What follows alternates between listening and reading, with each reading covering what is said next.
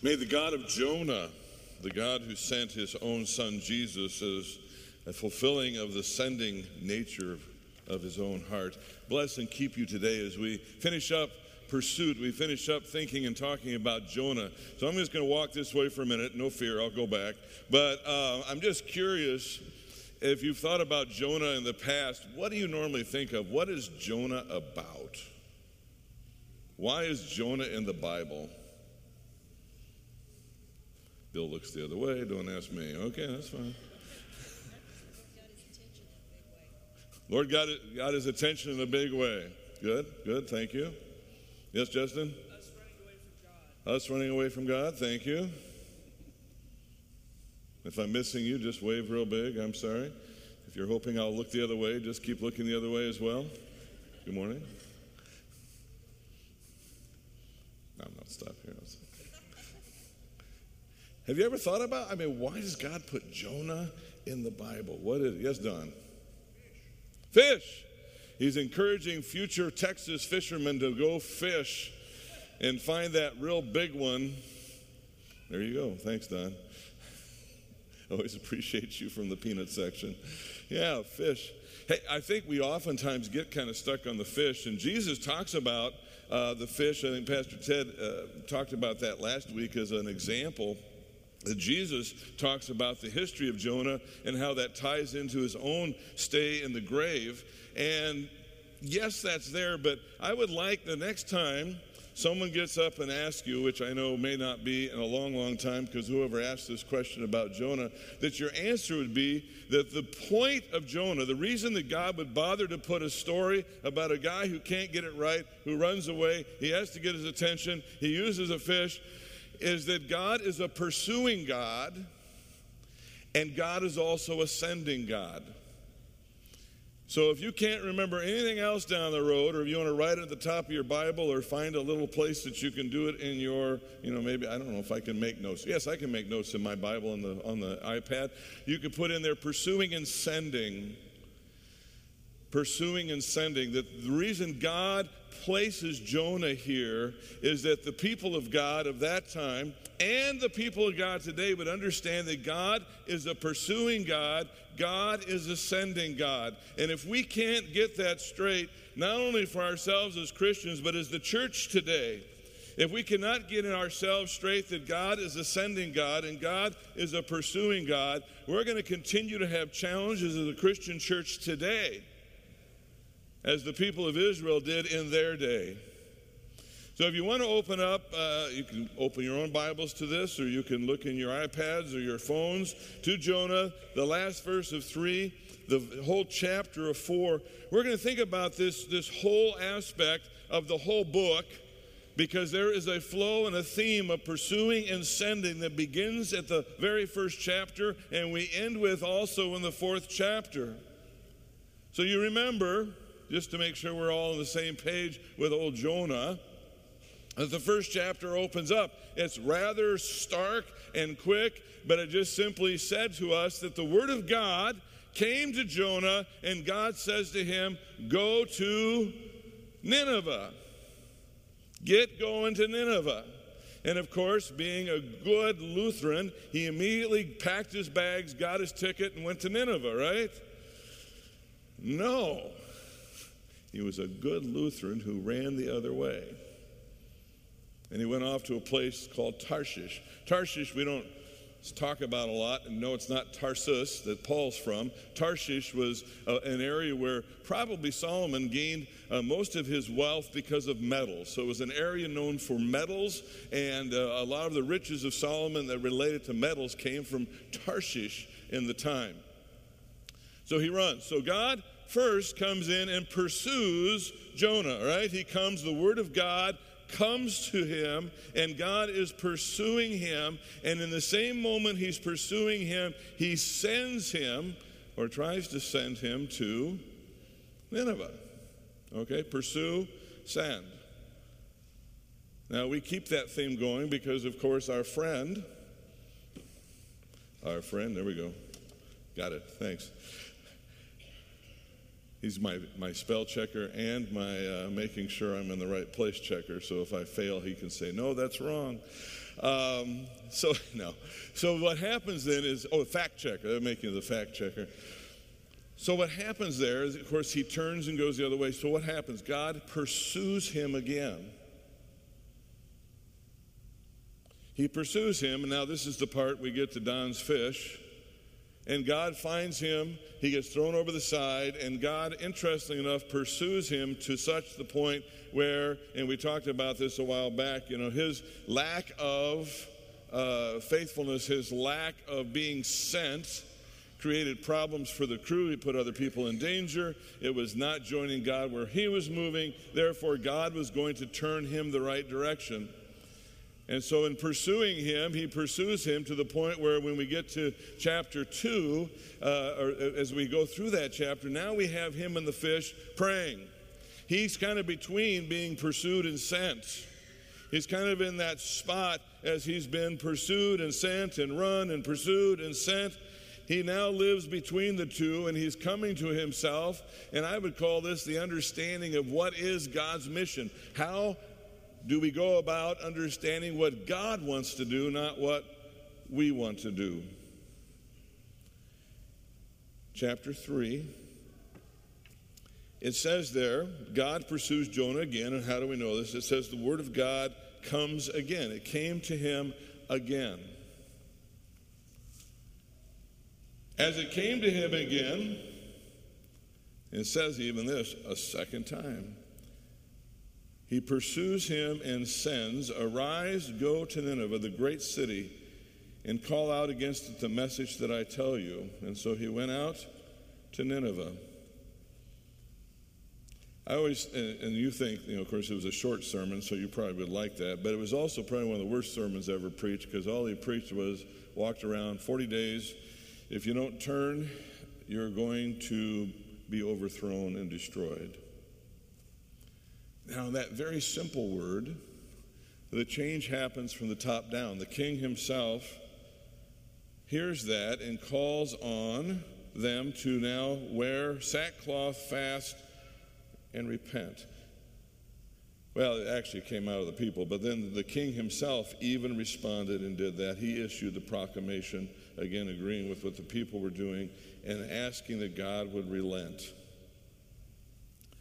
Hence to our time today.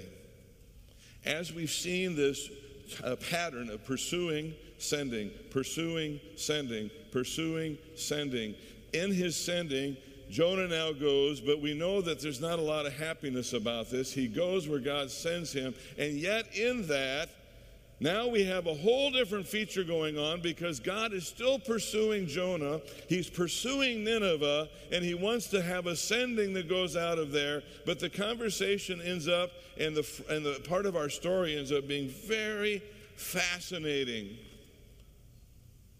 It's the conversation of the pursuer-sender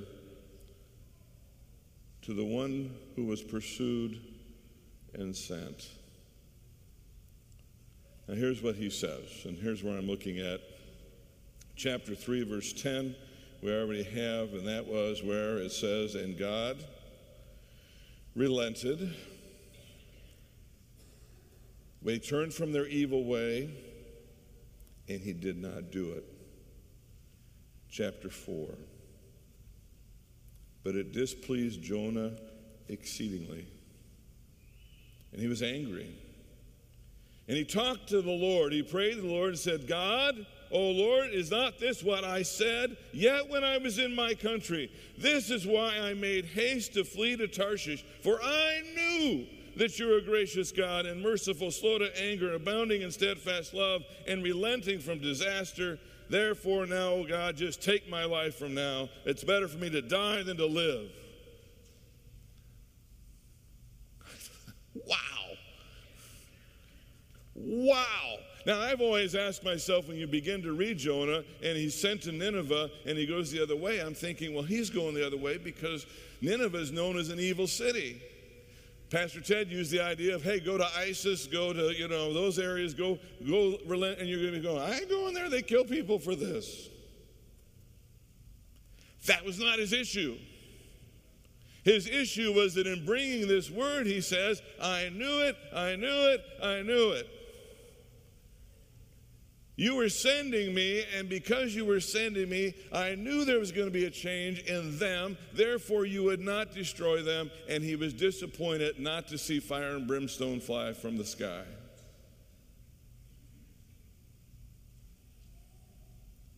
Now, I don't think he's given up on this yet. Because what happens is, after having this, and the Lord says to him, do you well to be angry? Jonah decides to go plant himself out on the grassy area of the knoll. He decides to go out where all the Aggies and U T fans and whomever has that nice spot to go. I'm going to go watch, you know, the football game. I'm going to go watch not the game, but I'm going to watch the destruction. God has got to make more sense than this. So he goes out of the city. He sits on the east side. He makes a booth for himself. He sat under it in the shade till he could see what would become of the city. See, he still anticipated, well, I'm still going to get what I want. And now the Lord God appointed a plant and made it come up over Jonah that it might shade, he put shade over his head and to save him from discomfort. Jonah was exceedingly happy because of the plant. But when the dawn came up the next day, God appointed a worm that attacked the plant so that it withered. And when the sun rose, God appointed a scorching east wind and the sun to beat down on the head of Jonah so that he was faint. And he asked that he might die and said, it is better for me to die than to live. You notice how Jonah is running to death every other time? Please let me die. I don't, I can't stand the idea that you would care for these people. I can't stand the idea that you're not doing what I want, so just let me die. Let's pause for a second.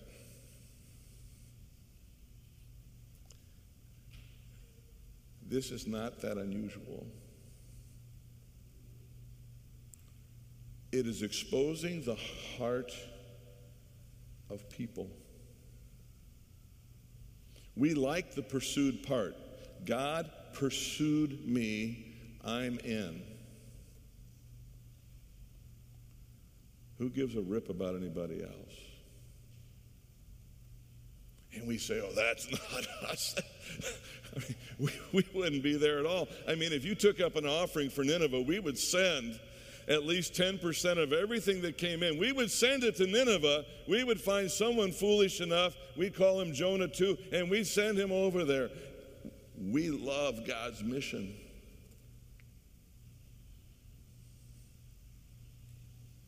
Of course, we'd be the same people if those Ninevites moved next door. We'd go look at them sideways and go, what are they doing here? We probably wouldn't talk to them because we wouldn't know what to say. And if we talked, we'd have such brilliant conversation like this. Did you get your mail today? Yeah, our mail comes kind of sporadically around here.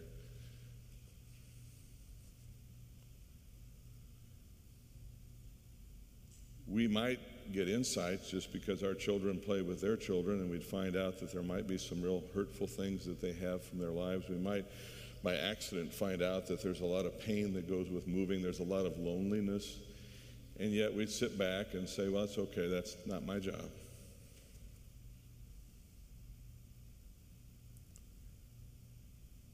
God shows that we find our own Tarshish every time. And the point of Jonah is that God is continuing to pursue, but in that pursuit, he is constantly sending those who were pursued and found. There is no stopping there, which he says, whew, got Sones taken care of, now I'm done. Nor does he say to me or to you, I'm done with you, that's enough. But there's something about the human sinful nature that even as those who are found, that we get caught up so much in ourselves, we look for other places and other ones to take care of the rest. And it's to the point where if God is doing something elsewhere, we almost say, I can't live with it. And you're going, do we say I want to die? Well, probably not, but here's what happens. And I'm talking the church at large, and we can figure out if this fits us. The church at large, including many Lutherans, do this. They sink all of their energy, time, and budget into taking care of the members, whatever that means, the people who are there. They may, and I say may because I'm shocked in finding out how many churches don't even do this much in terms of sending money to Nineveh or anywhere else. And then they question if we put any time anywhere else, it's as though, oh my goodness, all we care about is the outside, when we still are pouring ninety percent, ninety-five percent, ninety-nine percent of our energy to just self. This is me, okay? Or we pat ourselves on the back just because we're on the new boat from Tarshish to Nineveh, but we still haven't gotten off the boat. God continues to convict me that he has a mission. And he equally convicts me that I like to watch him on his mission as long as I don't have to go too.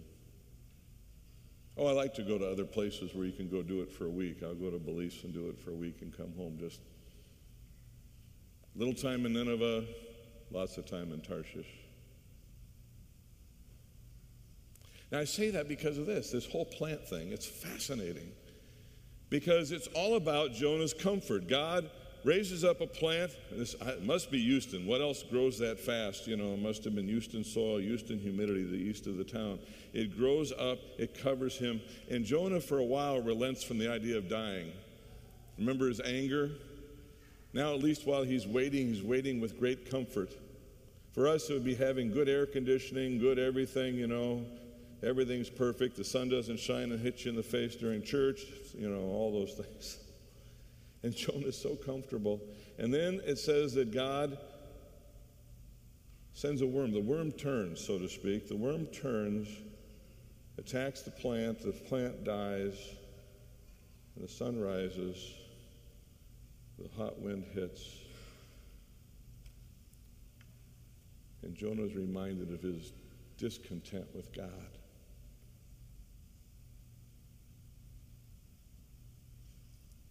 God is making the church at large uncomfortable today.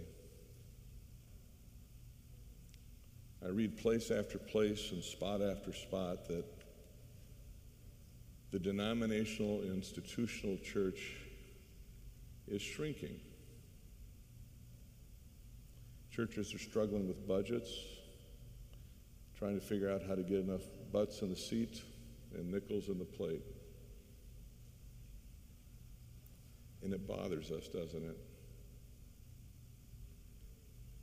And I think it's God doing this with us. He's, the Word of God shows up and says, wait a minute, was this ever my mission? My mission was to reach people for Jesus. Did you get so hung up on the stuff that you like that you forgot what I love?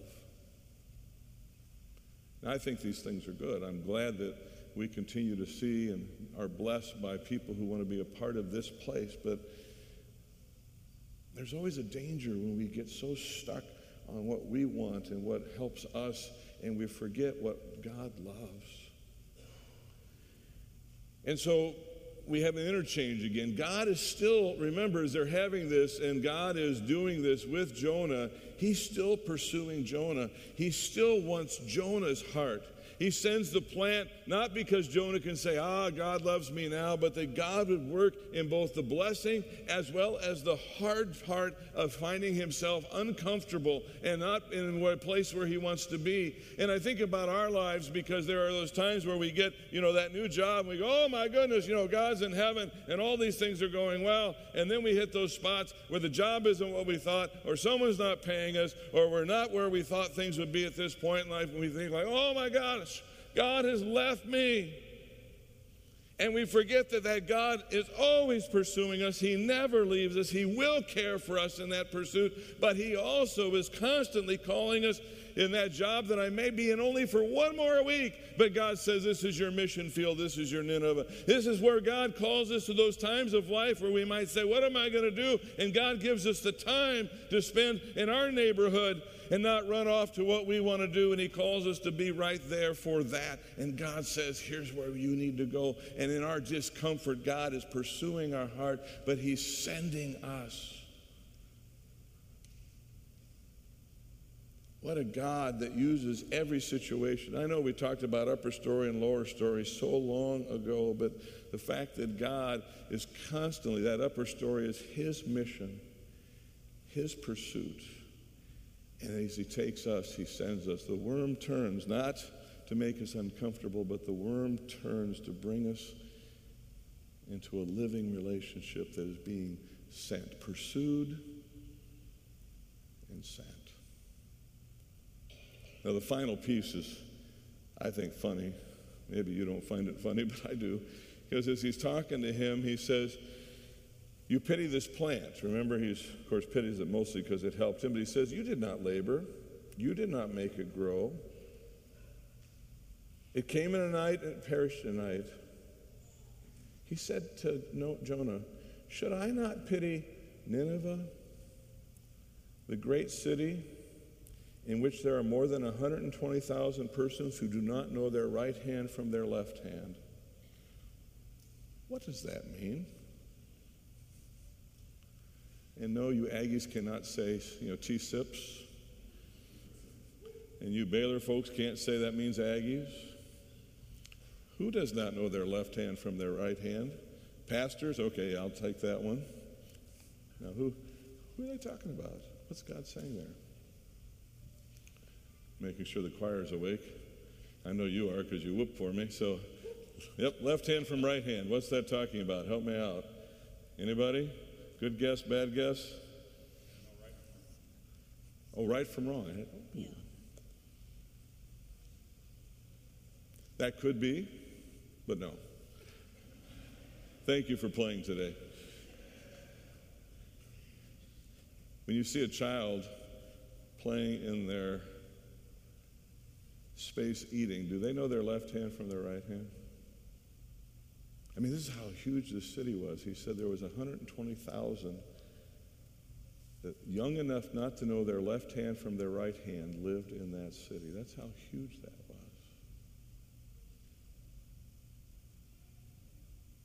He says one hundred twenty thousand infants to toddlers. And if anybody's got the Bible open there, what else did he throw in after mentioning that? Cattle. Cattle. Seriously, God?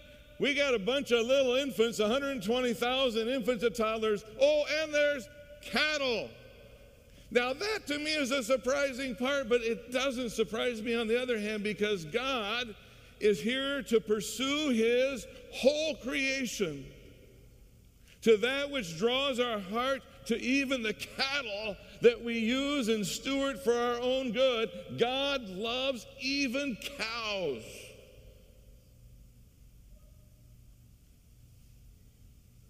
God is a pursuing God. Now, here's the other thing about this book. It stops. Don't books like that drive you crazy? You might say, Pastor, if things like that drive you crazy, you've been on that highway for a while anyway, it doesn't matter. But it stops. I want to know the rest of the story. So did Jonah get up and become the greatest evangelist of all time? Did he move into Nineveh and find a Ninevite wife and get married and have many, many children and begin to grow large gardens with lots of plants? Did he develop pesticides to take care of worms? What happened next? Paul Harvey was here. He could tell us the rest of the story.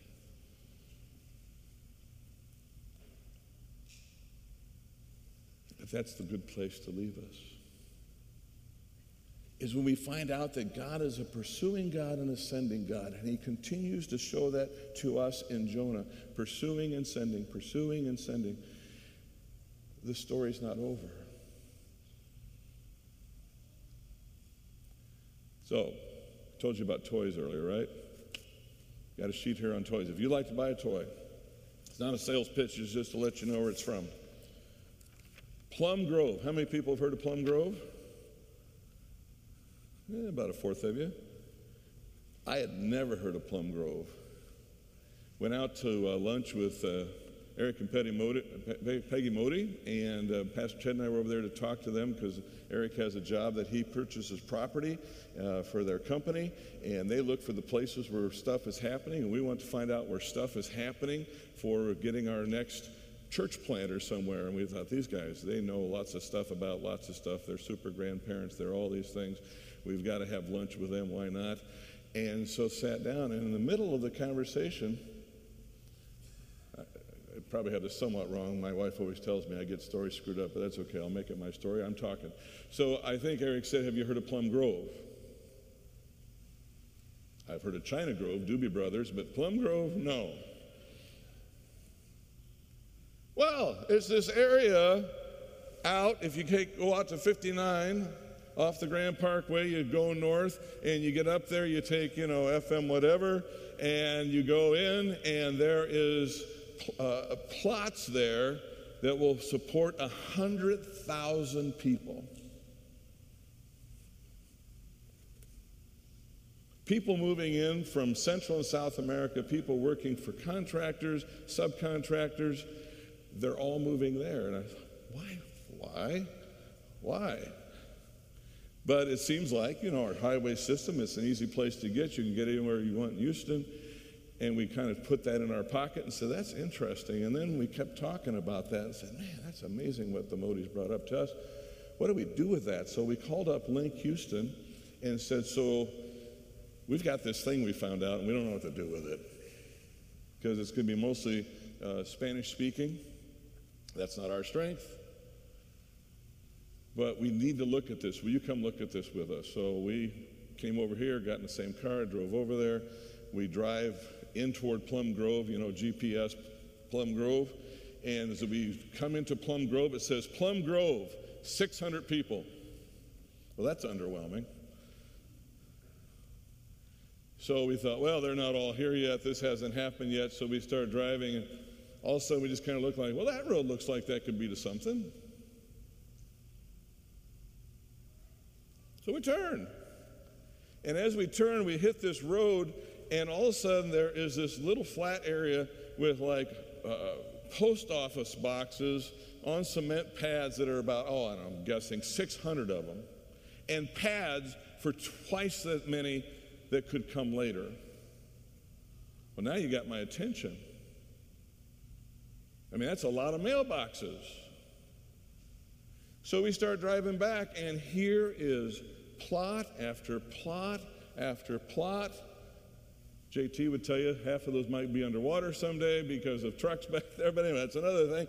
But, I mean, wow! And there's people who built a garage, and they're living in there and slowly building a house, and there's people living in yellow school buses and building a house, and there's people living in vans to build their house, and they're just slowly going to be building their houses. And then there's like a three hundred thousand dollars house just sitting there, and you're like, what? Well, I can't quite figure this out. And then as we're talking, we come out and find a sheriff, and talking to him, and a sheriff's deputy, he said, yeah, there's ten of those just like this right here.